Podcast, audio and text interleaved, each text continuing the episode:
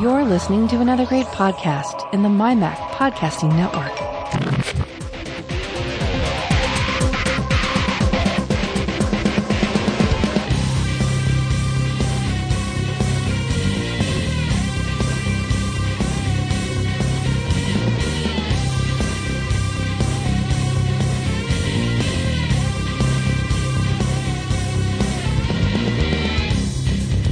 Welcome to Tech Fan Podcast number 354. I am Tim Robertson, and I'm joined by the master of observation, David Cohen. yes, I've just gone to our website and said, "Hey, our logo's changed." Assuming you'd just done it. And when did you do it? Uh, a couple months ago. so thanks, thanks for noticing. Yeah.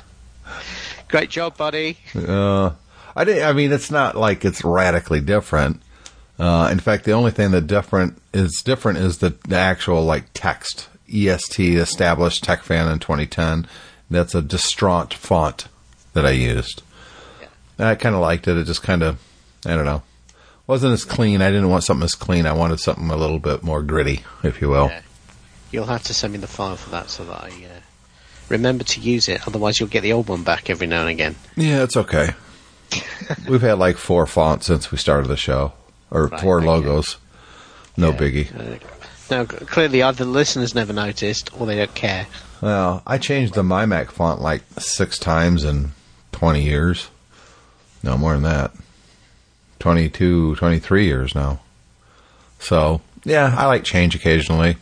See, see, the thing about fonts is some people are, are, are kind of real font nerds. I know guys like Gruber and stuff like that online. Yeah. Apparently, he can sit in an Apple. I heard him a couple of weeks ago say he was an Apple keynote, and um, he saw something come up on the screen. He immediately noticed that it was a brand new font, and like most of that stuff is is like I'm blind to it. Really, Uh, you know, I, I I worked at a design firm, so I've got a little bit of an eye for fonts and stuff like that, but I, I don't care. I know when I see Yeah. co- Comic Sans, I'm like, ugh. But other Yeah. than that, I, it's I don't care. It's just a font. I can I read it? All right, I'm good. But the only reason I changed um, the TechFan font, like I said, though, is I just wanted something that looked more distressed. I, I didn't want Yeah. something as clean and polished. I wanted it to look a little bit more gritty and uh, yeah. Well, and part of that though is where I got inspiration for the current logo that Donnie Yankelo helped us create. Um, was a T-shirt from Shure, and they used a distressed font on that T-shirt. So that was always kind of my thought behind it. Um, and of course, I didn't tell that to Donnie, so he just made it, you know, with regular font. So when I had an opportunity to come across a, a what I thought was a pretty cool distressed font, browsing the internet one day, I downloaded it, and of course, I immediately changed the TechFan font. But that's easy to do. It's just a font. The lightning bolts and the lines on the side, that's not a font. so I would have to distress those as well. And yeah, I just haven't got around to it yet. I know how to do it. I just just haven't done it. so I'm re- even though it doesn't actually really look very much like this, I've al- whenever I've looked at it, I've always it's always brought to mind the uh, the album cover to "Raised on Radio" by Journey. Yeah, I could see that. which is similar sort of thing. Yeah. lightning, lightning around the logo Yep. with with a radio kind of audio thing about it. Yeah, I, I I've seen it before. The the Shure the the Shure font that I picked up. Oh, I'm gonna say it's probably 2011, 2012, somewhere. No, it's probably 2013. Um, it was a free T-shirt at some conference I went to. I think NAMM, N A M M, Yeah, in uh, California. So I thought, nah, I, I kind of like this T-shirt, and I still have it too. By the way, I probably have T-shirts older than you know a few of our listeners. And you know, the, I, I had seen that before. It wasn't like wholly original for them, but I thought ah, that would be kind of cool for a tech fan font. So it's always kind of stuck with me. I thought about rotating it too, not quite a, a ninety degree angle or anything, but maybe like a thirty to thirty five percent counterclockwise type of thing. But I was like, yeah, I'll keep it straight. too much work. So sorry about missing last week, folks. Uh, we are here this week, and uh, I do want to thank again Owen Rubin for coming on on the last episode, 353. That was fun. Yeah, it was it was a good show. Very He- good show. he- you know what the funny thing is? Uh, I was listening to it, uh, and um, he mentioned that he'd been in Hamburg and had gone to that miniature Wonderland place. Yeah. Yeah. While you were recording that, because I was away on my cruise, I was in Hamburg visiting Miniature Wonderland. Wow, that's crazy. so you guys only missed each other by a few weeks. Yeah, exactly. But uh, if, if you ever go to Hamburg, um, or if there's, there's, in on Europe, you'll find a few places like this. They're always worth a visit. It's um, this massive uh, modelling studio where they've basically built these very intricate kind of model. Started off as model train sets, but then they've built these whole worlds around them, all in miniature modelling. They have a whole working airport.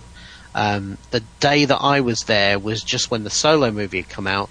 So in this working airport, which actually has, you know, you sit in this room and it's, it's probably two, three hundred feet um, cubed, uh, squared, uh, with this lit up airport with planes taxiing around and baggage handlers and all this sort of thing. And it's all models, and they have planes flying in and out of the airport on wires. Really? Uh, and one of the planes taking off, they changed the model out for the Millennium Falcon. Oh, So- that's cool. you see the Millennium Falcon rev up and then kind of shoot down the runway and take off into the distance. It was very cool. Did we ever discuss Solo here on the show, on the podcast? We didn't. I haven't seen it yet, actually. Oh, well, you and a lot of people from box office Yeah, uh, reports. Not, uh, it's not exciting people. I just haven't had time. I haven't seen Deadpool yet either. Um, I've seen them both. They're both good. Yeah. yeah, I had. I just haven't had time. But um, I, I do wonder if there's a little bit of Star Wars fatigue going on at the moment. Why? I see. I've heard that. Why would that be any different than, say, Marvel fatigue? And that doesn't seem to be happening. And you get two to three Marvel movies every year. So why is there a Star Wars fatigue? I generally think the Marvel movies generate a lot more excitement than the Star Wars people among the general population. You think so? Star Wars movies. I think I think Star Wars movies are big deals for big sci-fi and Star Wars fans, but I think nowadays more people are generally more more people are generally interested in going to see a you know a superhero movie than they are a Star Wars movie. Hmm, that's interesting. I don't know if I agree or disagree. Uh, of course, Pixar just released The Incredibles 2, which I really want to see, and I haven't yet. And they had uh, the biggest opening weekend of any animation movie ever. See, I'm interested by that. I mean, obviously, you always, most of the time, Pixar hits it out the park. Every now and again, they miss. Um, and obviously, with a sequel to a movie that was so well regarded as incredible, Which was 10 years ago. that's going to go. Yeah, but it's it, yeah, but exactly, it's been a long time, and also back then there were not really superhero movies, and now we are awash with them. So it, I find it interesting to, to see how that, you know, has not negatively affected, uh, you know, the Incredibles 2's reception. I thought the first Incredibles, because obviously I can't speak to the new one, although I hear it's, it's good. Um, it was the best Fantastic Four movie I've ever seen. Yeah, because that was kind of the premise. They're a family and not just the powers of some of the characters, but just the dynamic. It worked perfect for what the Fantastic Four should have been. And yeah, you also probably saw that uh, Comcast tried to step in and spoil the the Marvel marrying and getting you know the Fox properties back into Marvel proper, Fantastic Four, X Men, that sort of thing. yeah. And Comcast came in and made a huge bid. I mean, we're talking twenty billion dollars more than what Disney was offering. And of course, you know, all the fan podcasts that I listen to, they all went nuts like, "Oh my god, Comcast is going to get this and it's so terrible." And I kept thinking, why at, at the end of the day, why does anybody really care? It's not like if Comcast buys this, they're not going to make X-Men and Fantastic Four and Deadpool, and they're still going to. I mean, it's their thing. That's why they want I, it. I, I think people are just generally they'd rather have Disney stewarding those things rather than Comcast because Comcast is generally known for making horrible business decisions that uh, disadvantage their own customers. Hmm. I just wanted Marvel to get it, or I should say Disney. I wanted Disney to get it because I want Marvel. And when I say Marvel, I don't mean the movie studios. I mean the company Marvel that creates the comic books. It's been around for a very long time. Not as long as DC, but they've been around a very long time. Um, I wanted them and I still want them to get all their properties back. Because selfishly, I want to see my favorite Marvel characters up on the big screen all together. I, I want Yeah. that cohesive universe. And it has Yeah. nothing to do with business. I just, that's a selfish thing I want to see. In, interestingly enough, my uh, we we recently acquired Netflix, so my wife has been binge watching a lot of the um, of the Marvel TV shows. I didn't know you had that much money where you can just go out and acquire Netflix, David.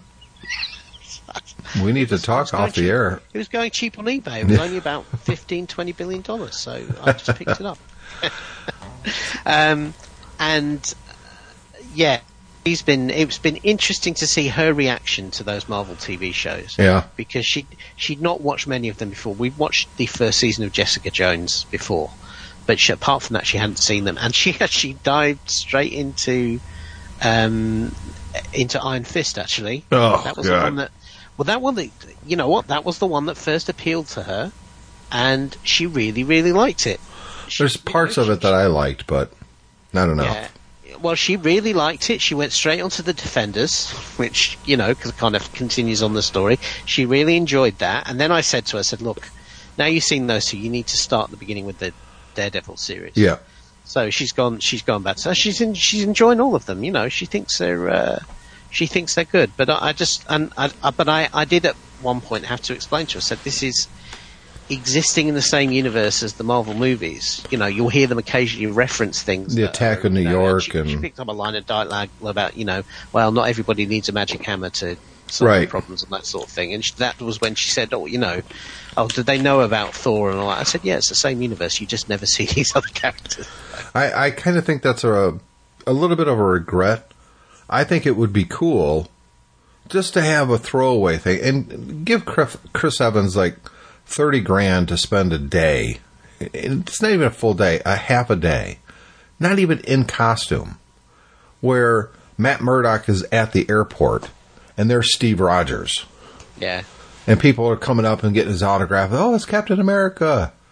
And he just walks by and Well, he, well There he is. Matt, Mur- Matt Murdock would by, walk by because he wouldn't see him. He wouldn't see him now. Um, I, I, you know, you know what? That would be a hugely funny thing to do. Is basically every time you see Matt Murdock, not Daredevil, walking down the street with his cane and everything, and he keeps walking past other Marvel superheroes, and of course Yeah. he can't see them, so he doesn't know they're there. Or he just kind of turns his head to the side for a minute and then walks on. yeah, they could even CGI in like Hilarious. like the Hulk standing there. Yeah, and he's just like ambling past him. Yeah, that'd be funny.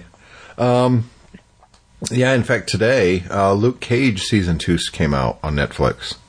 Right. And I haven't- So yeah, I'm I haven't watched it. I I enjoy Luke Cage. Oh, I like the first season. I if I had to rank them, Daredevil season one is number one. Daredevil season two is number two. Jessica Jones, not all of Daredevil season two, by the way. There's some kind of dead spots in there, but uh, and then Jessica Jones season one, Luke Cage season one, Jessica Jones season two, Defenders, and Iron Fist. And what about the Punisher? Oh, I, I keep forgetting about that one. I really like The Punisher too. Yeah. I'd probably put that right after Jessica Jones. Yeah. Yeah. But Daredevil season one and two was just uh, the first season of Daredevil was amazing. You know, it it it was raw and gritty, and it just felt like it was done right, and it felt like Netflix really gets these characters and the creators and just letting them do what should be Daredevil instead of the I, th- I think I think the problem that all of them have suffered from uh, is frankly is I think the hand as a as an as a, a kind of the big bad of, of a of a TV series is just pretty weak because it's so unfocused. What's so great about the first season of Daredevil was uh, was the performance from the guy who did Wilson Fisk. It was just amazing. yes.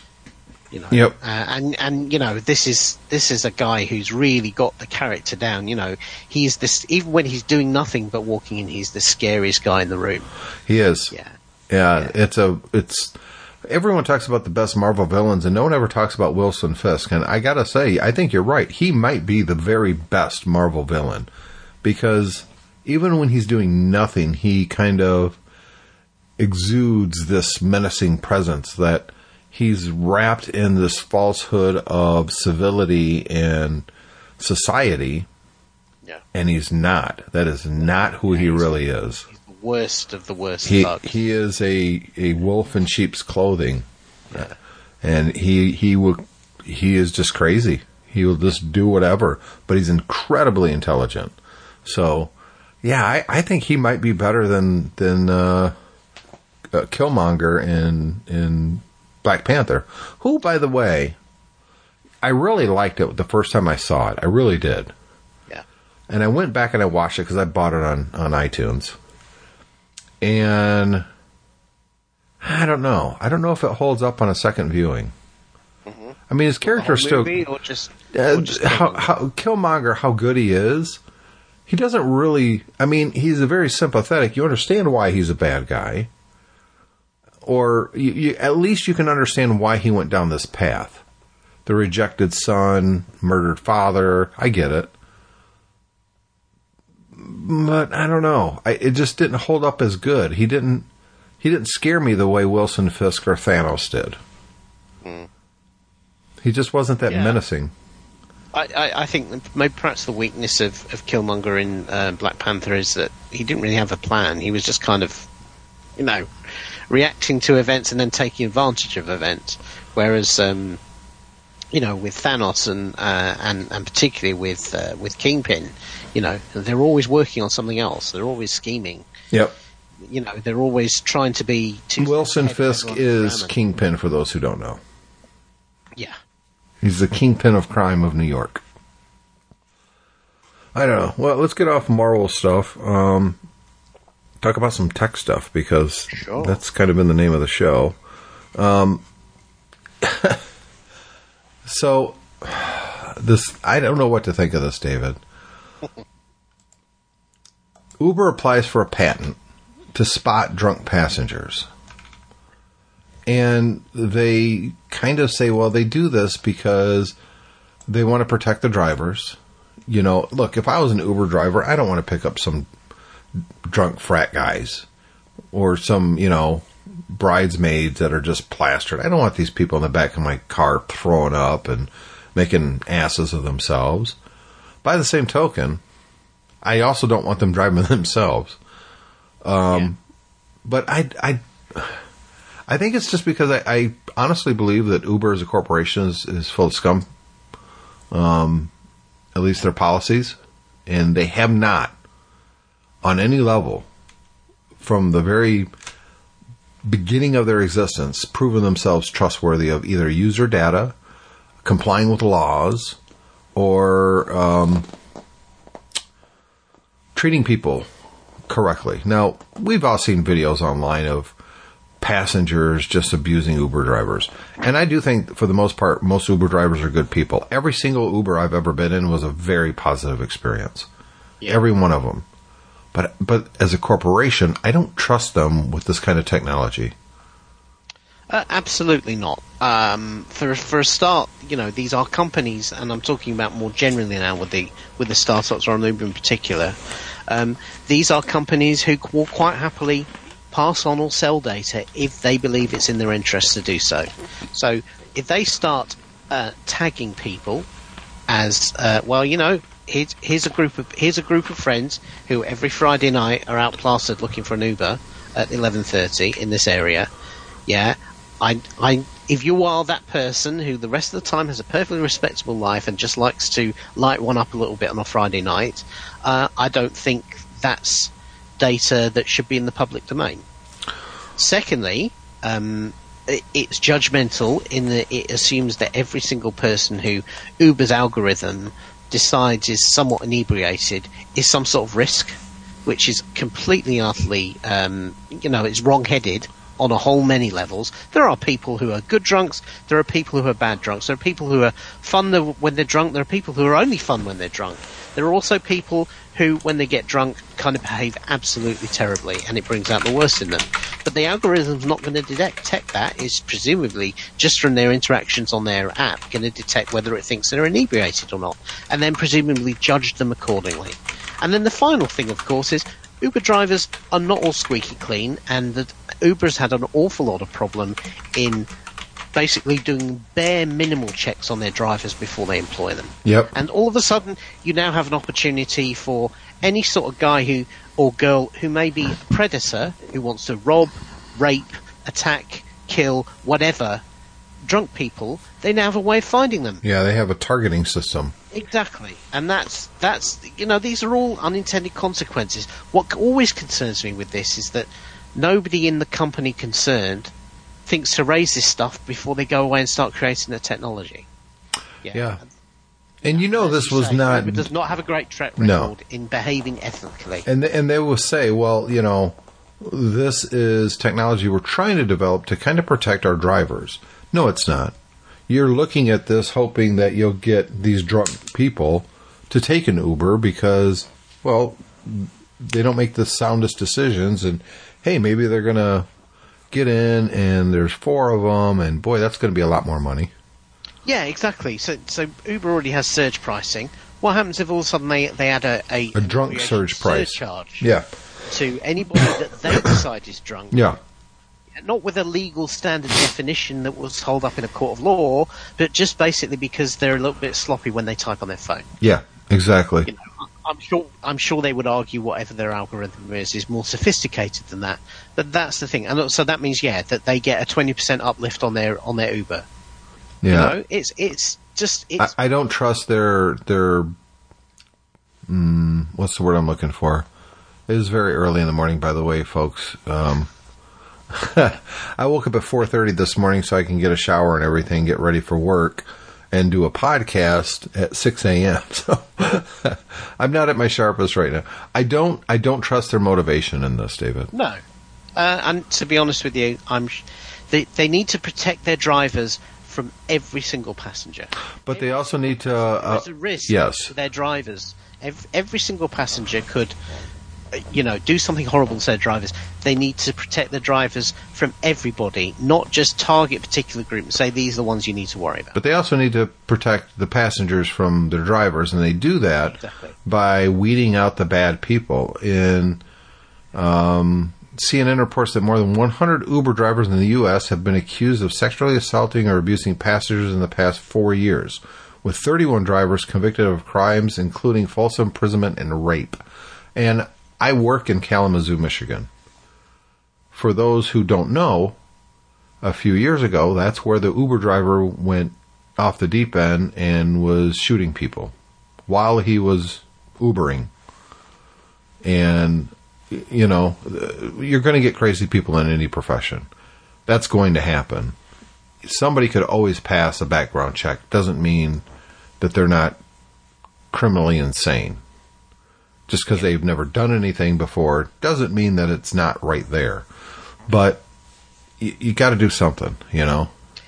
And and let's be honest, you know, the real context behind this is that Uber is a com- is a company Careful. which has a huge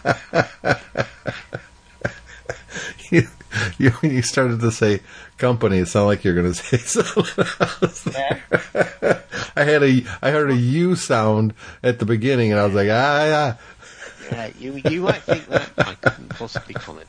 Um, yeah, that reminds that remi- I'll tell you a joke in a minute about Donald, Donald Trump. I heard while I was away. Um, you uh, Uber is a company that has a huge problem with sexual harassment. Yep. So consequently, the mindset of the people inside Uber is not programmed. You know, it's it's a cultural thing. It's not programmed towards we must make sure we protect against sexual harassment. They don't think about it, or if they do think about it, they think, oh, okay, it's not really a big problem. So, um, you know, for all you can say, oh, give them some slack. It's only a patent. It's not. An, it's not even a product. They might even never develop this. You know, it's coming from people who are probably uh, wrong-headed in the first place. Yep. You want to hear my Donald Trump joke? I do. I absolutely. Yeah. Donald Trump comes out to one of his rallies and he says, "You know what?" He says, "I am the greatest president there has ever been." he says, "If we, if America, if America was an empire, I'd be the emperor. If America was a monarchy, I'd be the king. If it was a kingdom, I'd be the king." He said, "Unfortunately, America is just a country." Yeah. I'll leave you to fill in the punchline for yourself. Um, Yeah. So, Yeah. talk about stupidity. W- were we? Well, I don't want to get Again, political. I'll let you fill in your own punchline because I'm sure we have a wide church of listeners in our uh, audience. We do. And, Yeah. you know, in my day job selling automobiles, I have to leave my personal beliefs, whether it's religion or politics or what have you, out of the equation because I don't get to decide who I'm selling a car to. Yeah. Well, I do, but you know what I mean. Um, because if someone's just super annoying, I'm going to get rid of that person quickly. Uh, if someone's dangerous or belligerent, I'm, they're leaving. you have an app that allows you to target I do. drunk customers. I do. Yeah, yeah. I sell. I usually sell those people uh, two cars. um, but stu- speaking of stupidity, though, you have an an article here from the New Yorker, and it's called was a fascinating read. Yeah, I did not read it. I just skimmed it. Uh, by Alan Burdick, uh, looking for life on a flat Earth. Now, I've peripheral been keeping track of this whole flat Earth movement BS, and it just seems to me to be one of the most ignorant, dumbest things that could ever take root. Um, but yet here we are talking about these morons. Yeah, I mean, I mean, the reason, uh, quite apart from the fact that this is a fascinating read, this this reporter actually attended a flat Earth convention to uh, understand, try and understand a little bit more about uh, the people who subscribe to this view. Um, the reason I kind of put it in here is because I, I feel that you know technology really is a bit of an enabler here, which is kind of counterintuitive. You would think with technology, satellites, GPS, uh, communications, the space shuttle, the Apollo program, and everything, that we would live in a world where it would be virtually impossible for anyone to believe that the Earth is flat. Or at the very least, uh, a, a strong enough contingent of people to ridicule those who would question this. But but the, the reality is that something to do with the nature of technology and social media has actually enabled these people to organise. Yep. They have a conference now. They they have groups on Reddit and um, they, on Twitter and Facebook, and they can communicate with each other and interchange ideas, however good or bad those ideas might be. And more importantly, they can reinforce their own beliefs uh, and become one of these, you know, these social media tribes that basically anything that is given to them that counterfaces the, the, what they believe is, is dismissed as either a conspiracy or fake, or both. Um, so we have, and, and not only that as well, we also have a, a situation now where technology got cheap enough that we have a guy here who is trying to build his own rocket to prove that the Earth is flat, because effect, one of the um, one of the elements of the of the people who believe this is that as a massive conspiracy to try and I, I don't quite understand why you would do this, um, but there's a conspiracy to to try and hide from the general population that the Earth is actually flat. And so the only way to prove it in these guys' eyes is to launch their own rocket up into space so they can take their own pictures and show what it's really like. I, I hope they succeed and it's a manned rocket.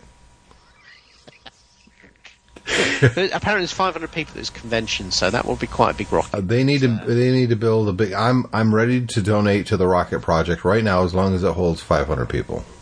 Yeah. so yeah. this is you know it's it's we we live in this world that um and and sure enough, quite a lot of the presentations on the um at this flat Earth conference were also you know similar conspiracy theories about uh you know moonlight the moon landing being fo- fake the international fake station um there's a they uh, there's apparently a belief by these guys that NASA's principal job is to protect a wall of ice around the edge of the flat Earth, and beyond that, there's an uh, um, you know a promised land for um, for the Illuminati or for the you know the elite in, in all the countries. These um, and and of course you know there's a lot of um, sideshow like things in there as well. One guy thinks that that we're actually living in, inside um, something like the Truman Show, so we're all being monitored and we're entertainment for somebody else.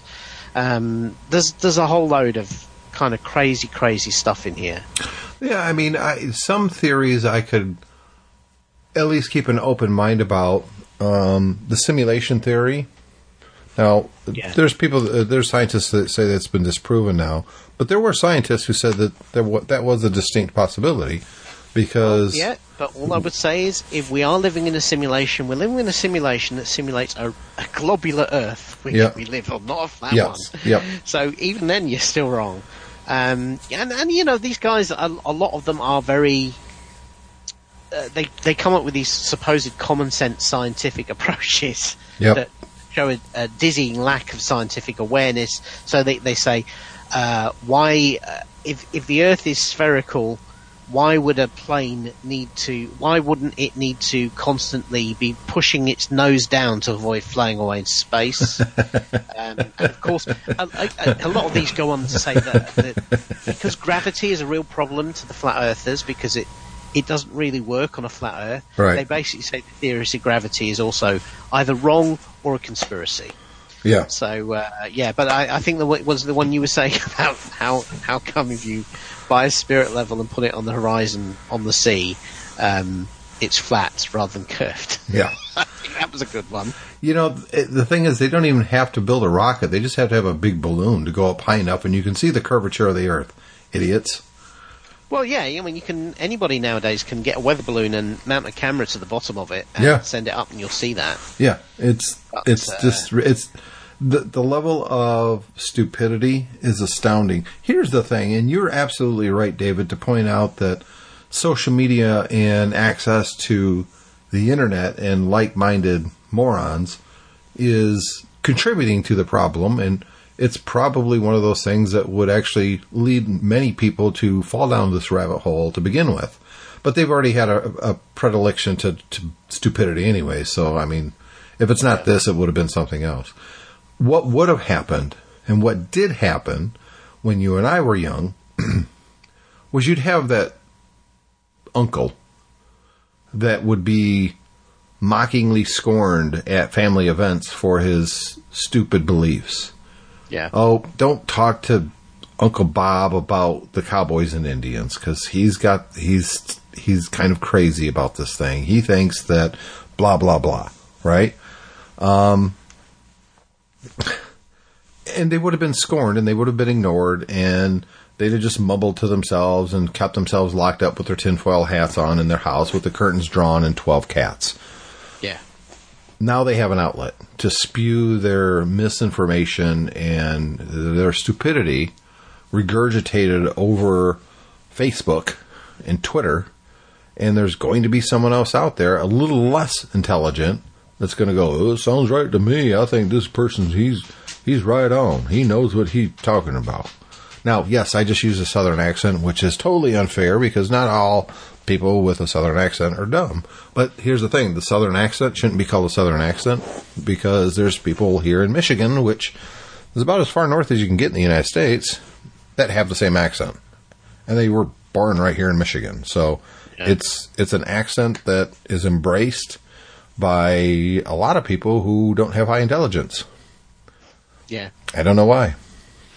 Yeah, it's it's um uh, you know I I I probably lost like peop- some 40 listeners right there. Something they're looking for something that you know they they want to be empowered because they want to feel that they you know that the the advantage of all these conspiracy theories is it makes the people involved feel like that they're better than other people because they know something different. But I think something that's very a very modern development is the evangelism that goes along with these ideas now. Because you're absolutely right. F- 30, 40 years ago, somebody like that would have these ideas, but quite apart from not having social media to talk about it to, but they would keep themselves to themselves. They might discuss it with other people, but then they'd kind of go away again. But now, everybody who has an alternate theory of anything, doesn't matter what it is, feels the need to try and convince everybody else that it's true. Yeah, but that's not that's nothing new, though, David. I mean, Well, I think that's you just described religion. You just described politics. You just, Uh, I mean, yeah, I- I've noticed um, the latest one is veganism. yes, You ever meet a vegan? Yeah. Right? They Oh. will spend hours trying to convince you that you need to exactly. vegan. Yeah, I, I know I exactly. don't understand that. I- because, I don't you know, either. if it works for you, it's fine. But I like meat, so Yeah, leave me alone. I want bacon. Give me bacon. Bacon, bacon, bacon, bacon. I smell bacon. Um, I don't. I wish I did. Um, it's nothing new. It's just the distribution now and the easy access to like believed people, or at least gullible people who will l- l-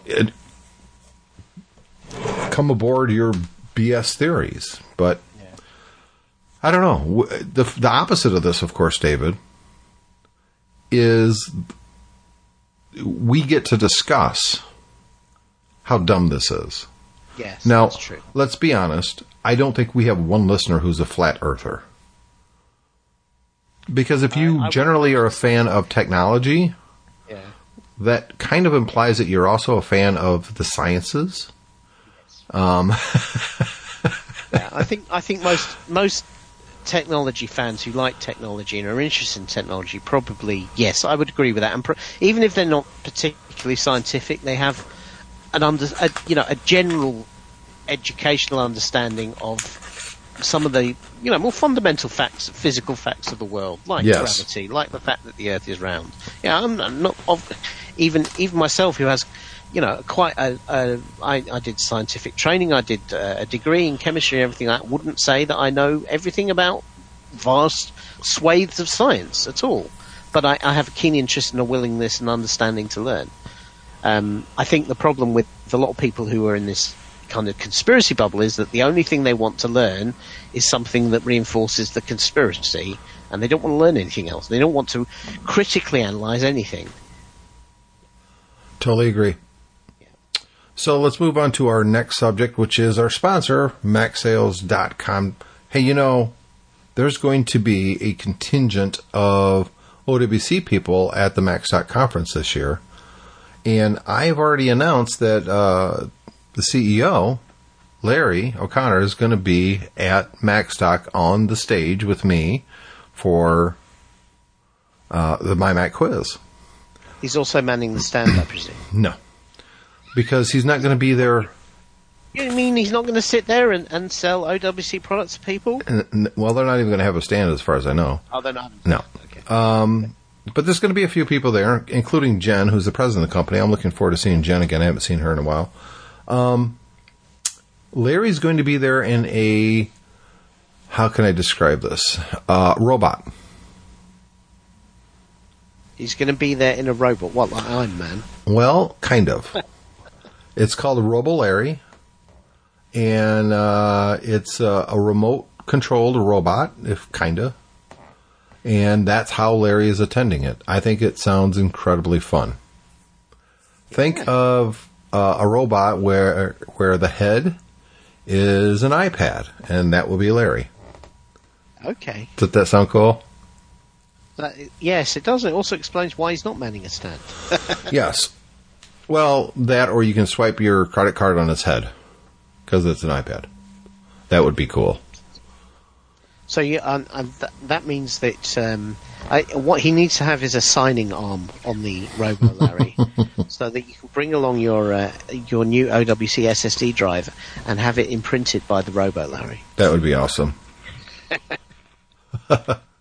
so obviously, we're uh, looking forward to seeing the robot Larry uh, and the other contingent of MacSales.com OWC people at MacStock. I hope you guys come to MacStock. Some of you, I'd love to meet you in person. Come to MacStock, say hello, we'll hang out, and um, hey, if if you get to meet two of my daughters, I got Brooke, who's my youngest daughter. He, she's 14. She's coming with me to MacStock and uh, she's going to hang out for the, the weekend. And my oldest daughter, who lives in Chicago, is coming up, and she's bringing her boyfriend. And uh, so I get to meet him for the first time. So Rachel's going to be there, uh, Brooke's going to be there, and if you're going to be there, come say hi, and you can meet my my kids. That'll be fun. And you can you can also pass judgment on Rachel's boyfriend. He sounds like he's a pretty nice guy from everything I've seen I'm sure he is. in his social media stuff out there. He looks like he's a good uh, guy. Somebody has a daughter myself who, Yeah. uh, you know, she's only nine, but she also has had a boyfriend apparently, um, and I, I understand the conflicted tone in your voice. Yeah. She basically, I think she's preparing him to meet me more than me to meet him Yeah. because she said, Hey, you've done some interviews, right? And I replied, I said, Yeah, I've interviewed a lot of people, especially back on OWC radio, and we did some stuff on my Mac. And she said, No, no, no, where you're the person being interviewed. And I said, Yeah, I've been interviewed quite a few times. Could you send me some of those? I wanted Michael to, to hear those. Uh, so I sent her a couple links, and it's weird where your daughter's boyfriend is listening to interviews of me. How how awkward is that for him, though? Poor kid. Uh, well, maybe, maybe he asked. Maybe it was his idea. So, what is this Game Boy picture article that you sent from Eckler Design? This is uh, this. I just thought is is you know it, it it's a beautiful capture of um, what we can do nowadays. It's something that's incredibly technically cool, while also completely and utterly pointless. Yes. I-. Um, especially when I mean you look at it and you think, oh, okay, you know, I can see what you've done there is right, and then you look down and you remember what the Nintendo Game Boy camera was capable It is terrible. yeah, but uh, by the same time, you know, as a as a a fun project and a, and an as a, a depiction of what you can do if you stretch your imagination a little. This is I find I found it intriguing anyway. So what this guy has done is he's basically built a Canon EF lens mount, which is a the um, lens mount that you get on Canon's digital SLR cameras, uh, and he's built that for the Game Boy. Now the Game Boy, no, the old Game Boy, they're like the, The one of the first ones, the original black and white Game Boy. So the Game which Boy had a little camera on it. Yeah, it, it was an it was an add-on that went in the cartridge slot. Mhm. Gave you a camera for the Game Boy, um, and uh, he has built an an EF Canon EF lens mount for this. And there's a picture in here of him with a ridiculous telephoto lens attached to a Game Boy, um, and yeah, a 72 to 72 200 millimeter f4 mounted on a 1.4 times extender giving me a, a maximum focal distance of about three, uh, the equivalent of 3,000 millimeters of, um, of, of lens, which is like super, super telephoto Right. lens. Yeah, And he's mounting it to done this- something that- lens adapter by designing it in on the computer and 3D printing it, uh, and um, putting the screws in place and all of that. You know, it's a very cool example of a practical thing you can do with with um, modeling software and a 3D printer nowadays. Um, it's also completely and utterly pointless. Yes. has pictures here of um, quite amazing pictures actually of this kind of s- scene on a beach, and he's taking it with a regular camera, and there's a little dot on the horizon, and then he uses this telephoto lens to zoom in on this dot, which is actually a boat out on the horizon. But of course, it's on a Game Boy camera, so it's kind of a pixely. Um, it looks like one of those things you used to get at the carnival. Yes. You know, where they take a back in back when we were kids, where they take a photo of you and then print it on dot matrix paper using using uh, ANSI symbols and and you know print it large enough so that when you step back from it, you could see the picture. This is what this looks like. Yeah, it's, it's- it- ridiculously low resolution. But and at the same time, it's it's kind of cool. it's kind of cool. Yeah. I kind of like it. I'm trying to see. I'm trying to see on here if it says what the resolution of the Game Boy camera is. Yeah, well, it it says it right at the beginning. It's got a sensor size of about 3.6 millimeters, which seems equivalent to a quarter inch sensor, which is super tiny. I mean, Yeah, so this is actually I found it here. It's 128 by 112 pixels. it's pretty small. I mean, you're talking postage stamp. Uh, uh, even yeah, even and, and a low resolution postage stamp at that. He says uh, this is the, my favourite line in the whole article. He says the bird shots actually show, show some surprisingly creamy bokeh for two bit 14 kilobits ki- kilopixel images, and bokeh is like the blurriness you get in the background um, when you focus on something with a long uh, with a long lens in a camera. And he's absolutely right. Actually, it's got this kind of nice blur in the background that actually shows that you're focusing on something in the foreground, and and actually that's not bad. no, it's not bad at all. I, you know, I, I kind of like this. I, I, I shouldn't. I should just scoff at this, but I actually do kind of like this. I think it's kind of neat. Why? You know, look, you're somebody who spent time and energy cutting apart something so you could turn it into a mini arcade cabinet.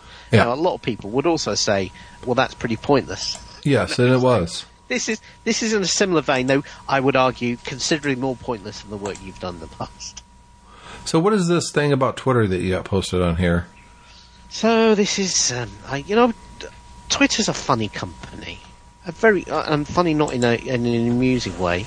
Although I guess you could find this amusing, but um, they they seem to be uh, much as we were talking about with Uber at the beginning of the show. They seem to be so tone deaf.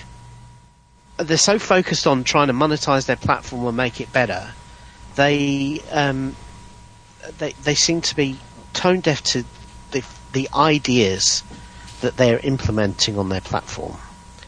So what basically, you know, as- as we're we're well aware, Facebook has taken some heat for the way they tweak their algorithms to surface stuff in your newsfeed as you surf Facebook, Sure. and whether that whether that stuff is legitimately useful or not.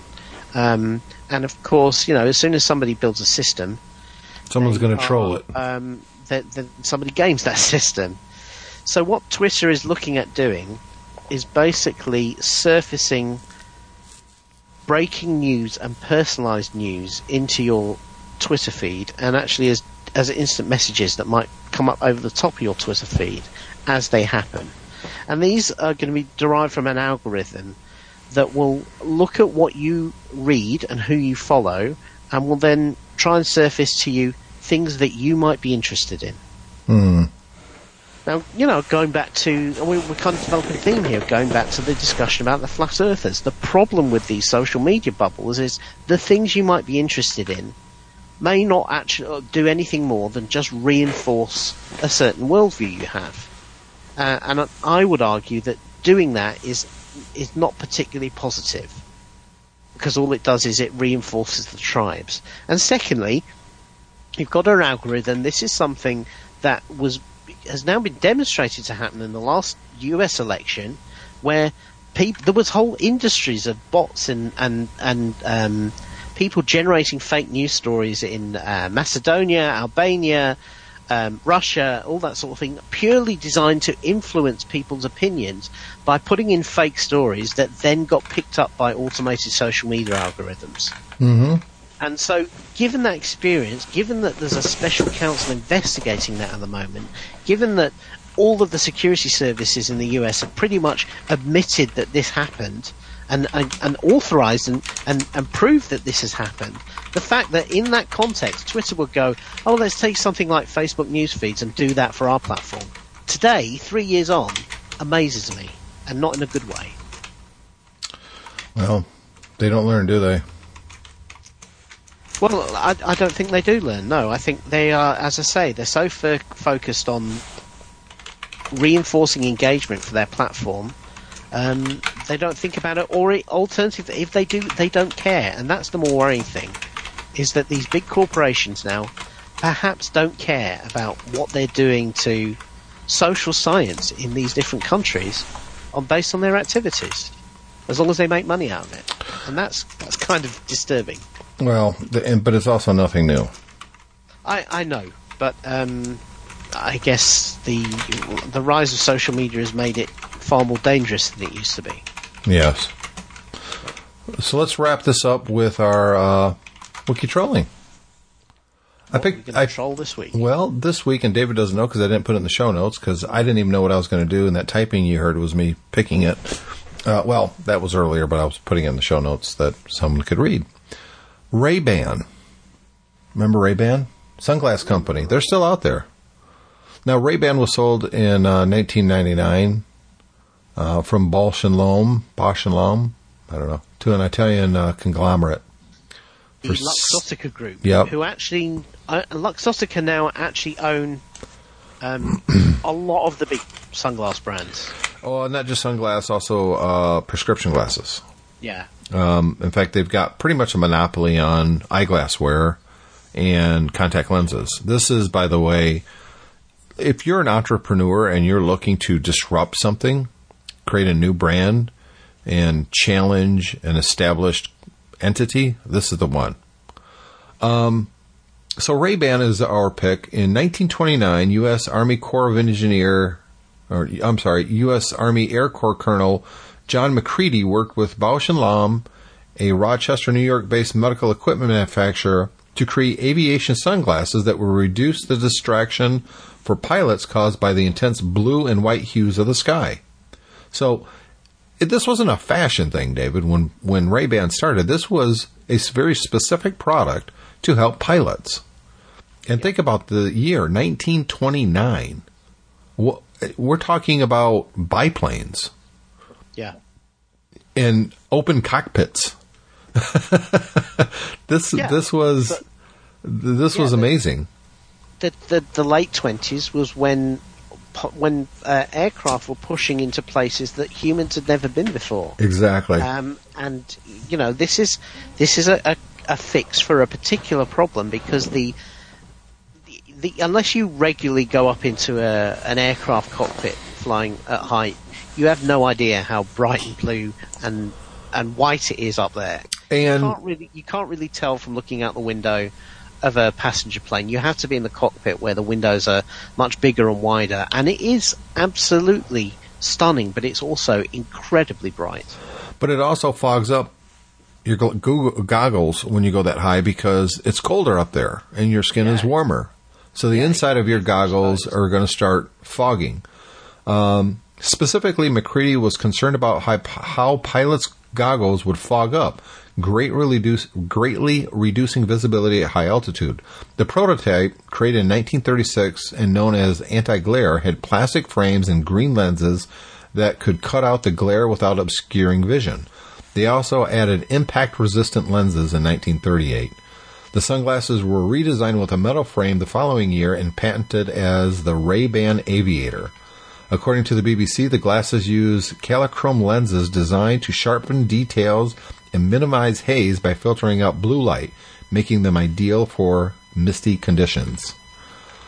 That's Uh, pretty cool. Yeah, th- this is pretty much what every quality pair of sunglasses does nowadays. Mm-hmm.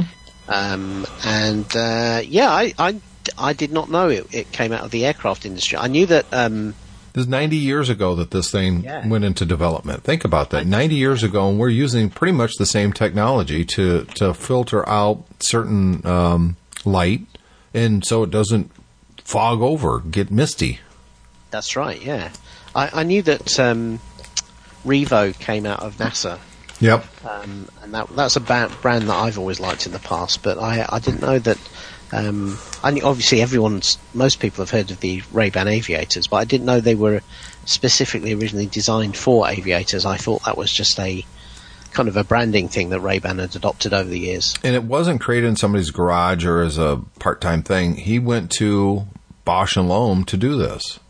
Ray-Ban's most popular sunglasses are the Wayfarer and the Aviator models. During the 1950s, Ray-Ban released the Echelon Caravan, which had a square frame. In 1965, the Olympian 1 and 2 were introduced. They became popular when Peter Fonda wore them in the 1969 film Easy Rider. The company has also produced special edition lines such as the General in 1987, bearing similarity to the original aviators worn by General Douglas MacArthur during the Second World War.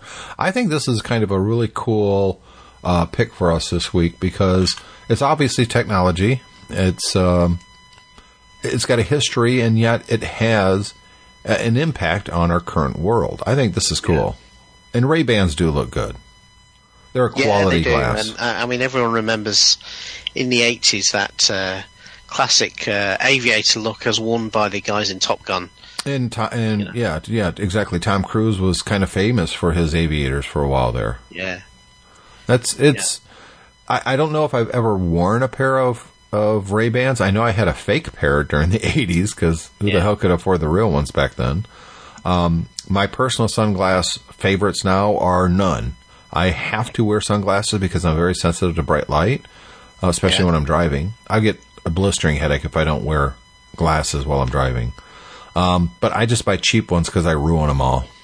Right. You know, No, funnily, funnily enough, I've just started when I had the laser eye surgery about 20 years ago, and it's only just recently I've had to start wearing glasses again.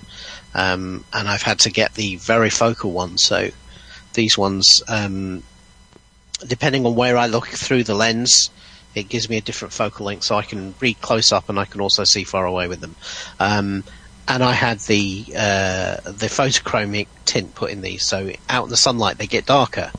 But the problem with that is that they don't work inside a vehicle because the um, they respond to UV light and the windscreen absorbs a lot of the UV, so they don't get darker when it's a sunny day inside the car. So then I do also have to wear sunglasses, and I, I have, you know, I, I I like.